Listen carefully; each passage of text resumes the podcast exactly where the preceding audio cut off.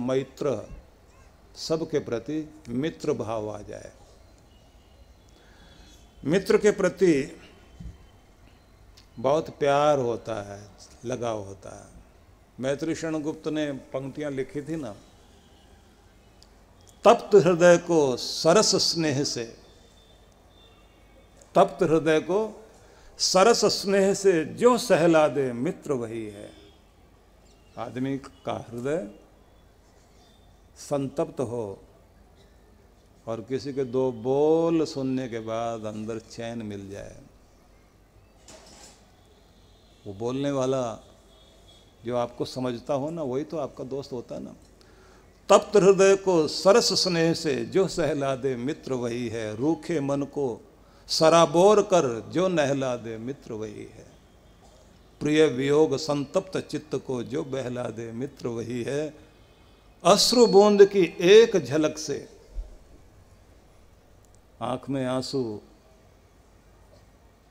आ जाएँ अपने मित्र के। अश्रु बूंद की एक झलक से जो दहला दे मित्र वही है, जिसके आँख का आँसू देखकर आप दहल जाएँ, नहीं नहीं, तुम नहीं रो सकते, तुम्हारी आँख के आँसू बर्दाश्त नहीं है। हरिवंश राय बच्चन ने भी एक ही तरह की पंक्ति कही थी, जिसका भाव यही था कि तेज बारिश की बौछार के बीच भी आँख के आंसुओं को जो पहचानता है, दोस्त तो वही होता है। चेहरा भिगा हुआ आदमी का बारिश से। दोनों में अंतर कर ले कि आँख की बारिश है या बादल की बारिश है। जो इतना पहचानता हो आपको। तो मित्र भाव से जब आप इस दुनिया को देखते हैं। तब आप संवेदनशील बन जाते हैं कि सबके हृदय में जो कुछ चल रहा होता है, उसके साथ अपनापन आ जाता है।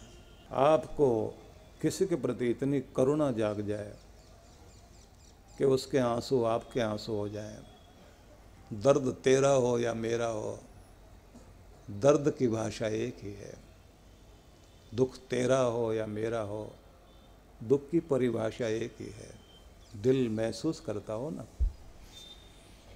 जब आप ऐसे लोगों को दुनिया में देखते हैं कि जिनको दूसरों के आंसुओं की कद्र हो, दूसरे की पीड़ा अपनी पीड़ा लगती हो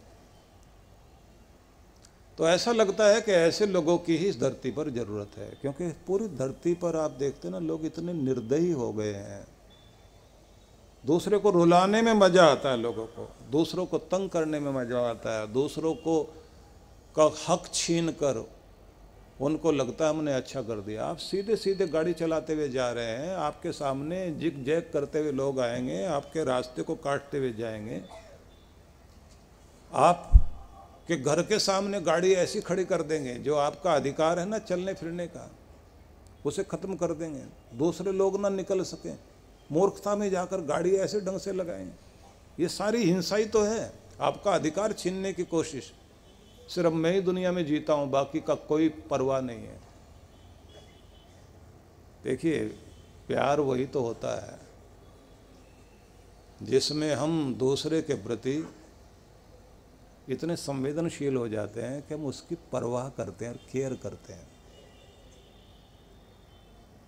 जब आप किसी की केयर करते हैं ना तब पता चलता है ना कि आपके अंदर प्यार है। किसी को तारीफ़ कर देने से बात नहीं बनेगी, उसकी केयर भी तो करो ना। उसकी परवाह भी करो कि मुझे तुम्हारी परवाह है। तुम कैसे रह रहे होगे, तुम कैसे जी रहे होगे, तुम्हारे साथ क्या घट रहा होगा? प्रेम ही तो है आदमी का, वो दया में बदल जाता है तो वही सहयोग में भी बदलता है। सहयोग में बदला हुआ आपका प्रेम। एहसान जताता नहीं, किसी के लिए कुछ कर देना। फिर एहसान जताने का मतलब नहीं होता। और मानने वाले को ऐसा मानना चाहिए कि ऐसा लगे कि इसने जो कुछ मेरे लिए किया वो कम नहीं है। हिंदी साहित्य के एक बहुत महान कवि हुए हैं। हरिवोध हरिवोध के जीवन में एक घटना घटी कि उन्हें मुश्किल समय में किसी एक मित्र से पाँच रुपए उधार लेने पड़े। अब समझ लीजिए, पाँच रुपए की क्या वैल्यू होती थी उस समय।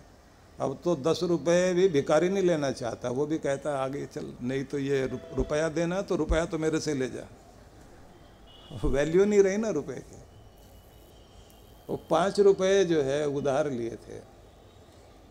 और कमाल ये हो गया कि जब उनके पास पैसे आ गए, वो हर महीने पाँच रुपये का मनी ऑर्डर करते थे अपने दोस्त के पास।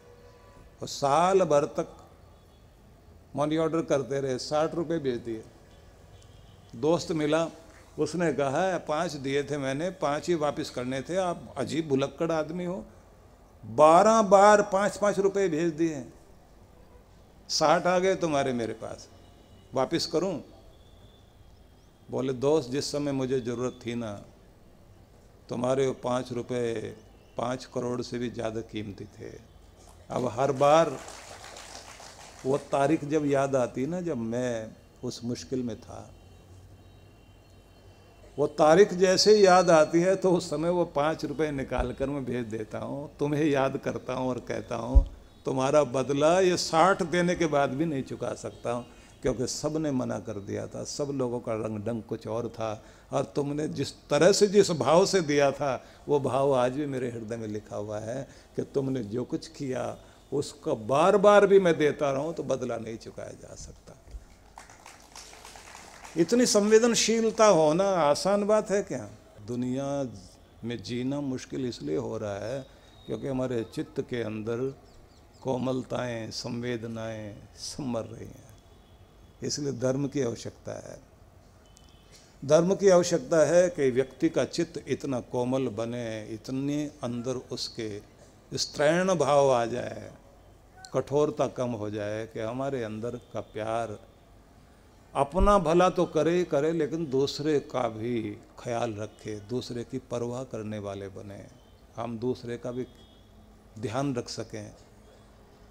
जब आदमी दूसरे की पीड़ा में अपने आप को रखकर सोचने लग जाता है ना, तब पता लगता है कि ये आदमी परमात्मा का ही कोई रूप है। और भगवान देखता है कि कहाँ किसके अंदर करुणा है, किसके अंदर दया की भावना है, किसके अंदर दानशीलता है, फिर उसे कभी कभी ऐसे लोगों को मौका देता है। एक संत थे जो ये कहा करते थे कि अगर तुम्हारे अंदर दया, धर्म, करुणा है तो तुम बड़े होकर क्या बनोगे तो ये सोचना, तुम्हें डॉक्टर बनना चाहिए, नर्स बनना चाहिए, हॉस्पिटल का काम संभालना चाहिए, क्योंकि करुणा का क्षेत्र वही है। जहाँ तुम जाकर करुणा का प्रदर्शन कर सको, क्योंकि वहाँ आएँगे वही, जिनकी आँख में आँसू हैं, जो दर्द के मारे हैं, जो छटपटाते हुए हैं, जो बीमार है। और जो करुणा वाला आदमी होगा, दया वाला आदमी होगा, उस समय जब वो अपनी सर्विस देता है बस वो सर्विस नहीं है, वो पूजा बन जाती है। उसको कोई और समाधि लगाने की ज़रूरत नहीं है, उसकी समाधि तो वहीं लग गई है।